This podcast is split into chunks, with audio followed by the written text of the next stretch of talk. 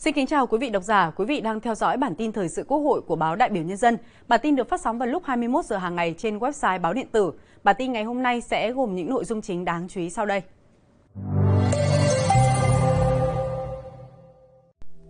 Chủ tịch Quốc hội Vương Đình Huệ hội kiến Thủ tướng Malaysia, tiếp Bộ trưởng Bộ Tài chính Hoa Kỳ.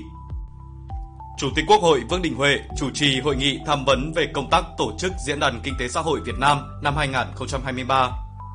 Phó Chủ tịch Quốc hội Nguyễn Đức Hải chủ trì làm việc với Bộ Công Thương về phát triển năng lượng. Phó Chủ tịch Quốc hội Thượng tướng Trần Quang Phương khảo sát thực tế tại Thừa Thiên Huế. Và một số nội dung quan trọng khác. Sau đây là nội dung chi tiết.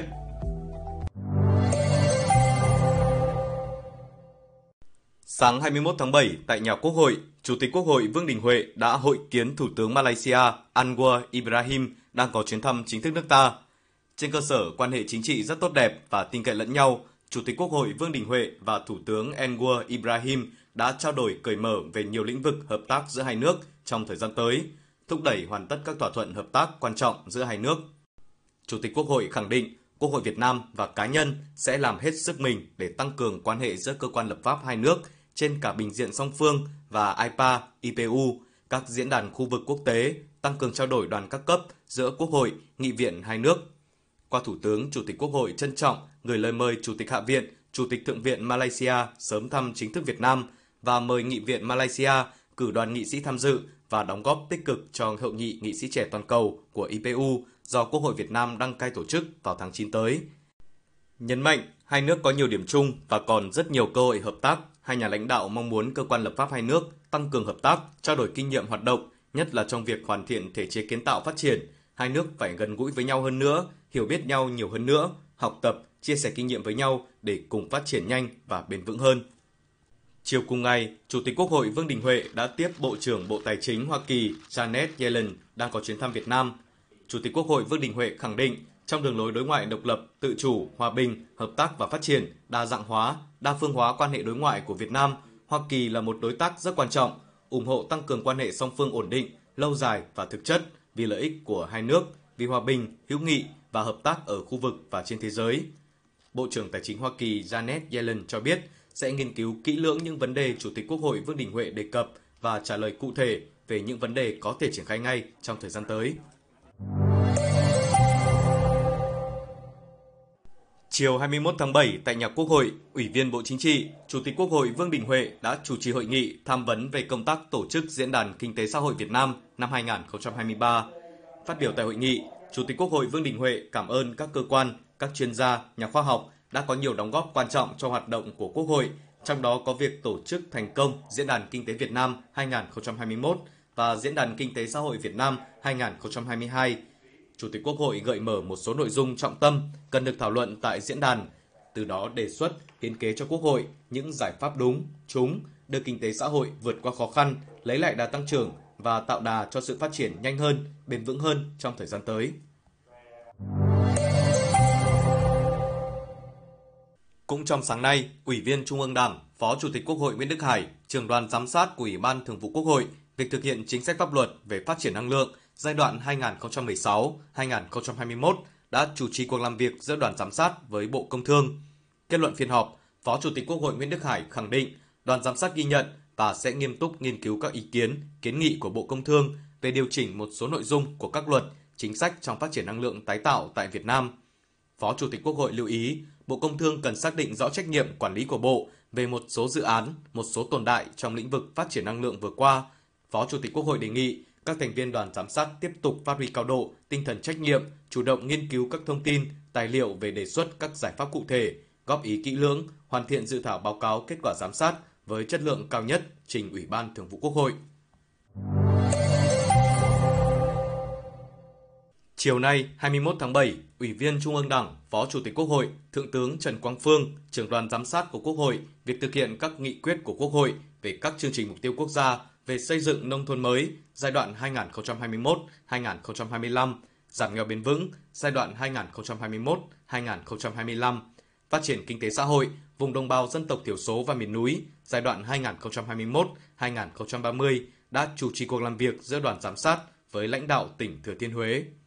Phát biểu kết luận, Phó Chủ tịch Quốc hội Trần Quang Phương nhấn mạnh tinh thần Quốc hội luôn đồng hành với chính phủ và địa phương trong chỉ đạo và triển khai thực hiện, tin tưởng các chương trình mục tiêu quốc gia sẽ hoàn thành đạt mục tiêu đặt ra, đồng thời đề nghị tỉnh cần nghiên cứu, đề xuất thực hiện thí điểm việc phân cấp cho cấp huyện, chủ động quyết định, điều chỉnh cơ cấu nguồn vốn, danh mục dự án đầu tư, thực hiện các chương trình mục tiêu quốc gia trên địa bàn tỉnh theo nghị quyết số 100/2023 QH15 về hoạt động chất vấn tại kỳ họp thứ 5 Quốc hội khóa 15. Trước đó sáng cùng ngày, đoàn giám sát đã đi khảo sát thực tế tại hai xã Hồng Thượng, Trung Sơn của huyện miền núi A Lưới. Qua đi thực tế, Phó Chủ tịch Trần Quang Phương đánh giá cao sự nỗ lực, cố gắng của huyện ủy, Hội đồng Nhân dân và Ủy ban Nhân dân huyện A Lưới trong công tác chỉ đạo, tổ chức thực hiện 3 chương trình mục tiêu quốc gia.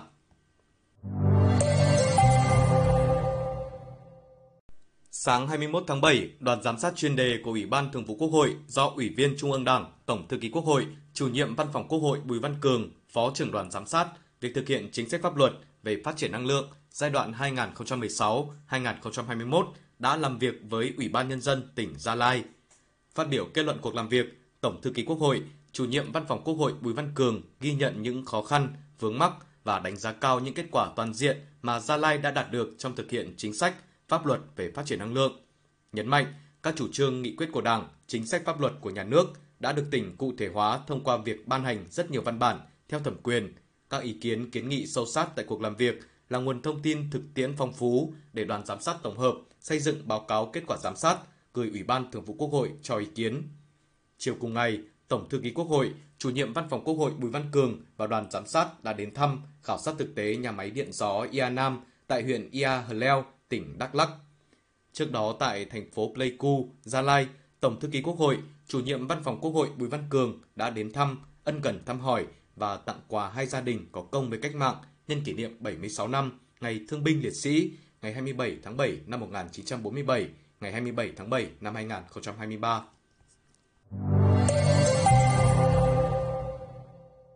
Sáng 21 tháng 7, đoàn giám sát việc thực hiện các nghị quyết của Quốc hội về các chương trình mục tiêu quốc gia về xây dựng nông thôn mới giai đoạn 2021-2025, giảm nghèo bền vững giai đoạn 2021-2025, phát triển kinh tế xã hội vùng đồng bào dân tộc thiểu số và miền núi giai đoạn 2021-2030 do Ủy viên Trung ương Đảng, chủ nhiệm Ủy ban xã hội Nguyễn Thúy Anh, Phó trưởng đoàn giám sát làm trưởng đoàn đã làm việc với Ủy ban nhân dân tỉnh Quảng Nam.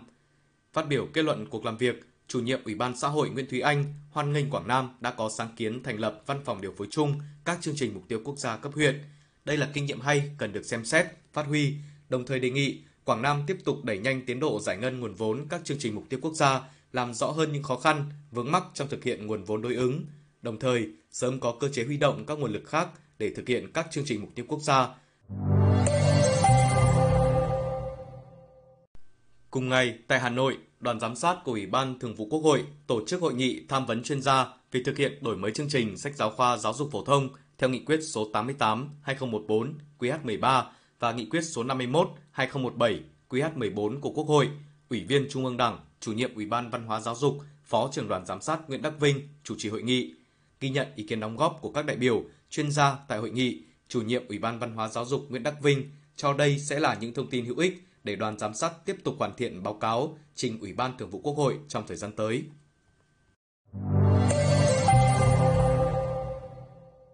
Chiều 21 tháng 7 tại nhà Quốc hội, Ủy viên Trung ương Đảng, chủ nhiệm Ủy ban Khoa học, Công nghệ và Môi trường Lê Quang Huy, Phó trưởng đoàn thường trực đoàn giám sát của Ủy ban Thường vụ Quốc hội về thực hiện chính sách pháp luật về phát triển năng lượng giai đoạn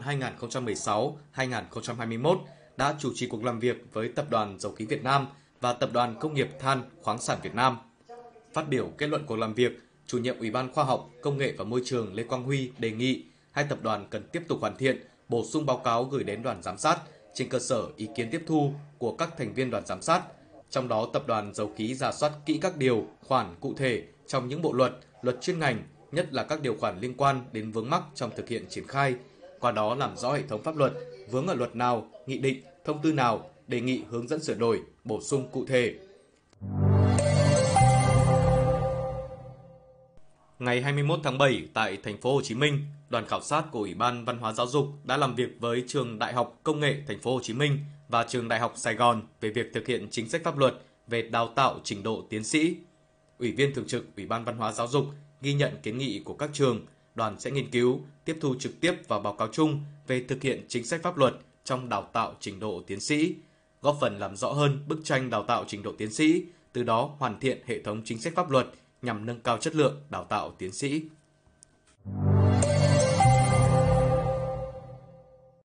Chiều 21 tháng 7 tại tỉnh Nghệ An, Ủy viên Trung ương Đảng, Chủ nhiệm Ủy ban Tài chính và Ngân sách Lê Quang Mạnh đã dẫn đầu đoàn công tác làm việc với lãnh đạo tỉnh Nghệ An về tình hình thực hiện ngân sách nhà nước và đầu tư công 6 tháng đầu năm 2023, đánh giá giữa kỳ tình hình thực hiện kế hoạch đầu tư công trung hạn 2021-2025, tình hình triển khai thực hiện nghị quyết số 36 của Quốc hội về thí điểm một số cơ chế, chính sách đặc thù phát triển tỉnh.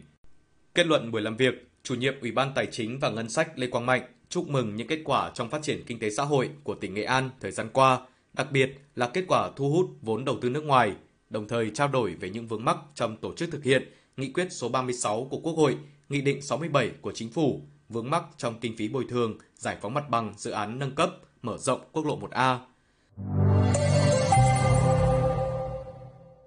Bản tin ngày hôm nay xin được kết thúc tại đây. Cảm ơn quý vị đã dành thời gian quan tâm theo dõi. Xin kính chào tạm biệt và hẹn gặp lại.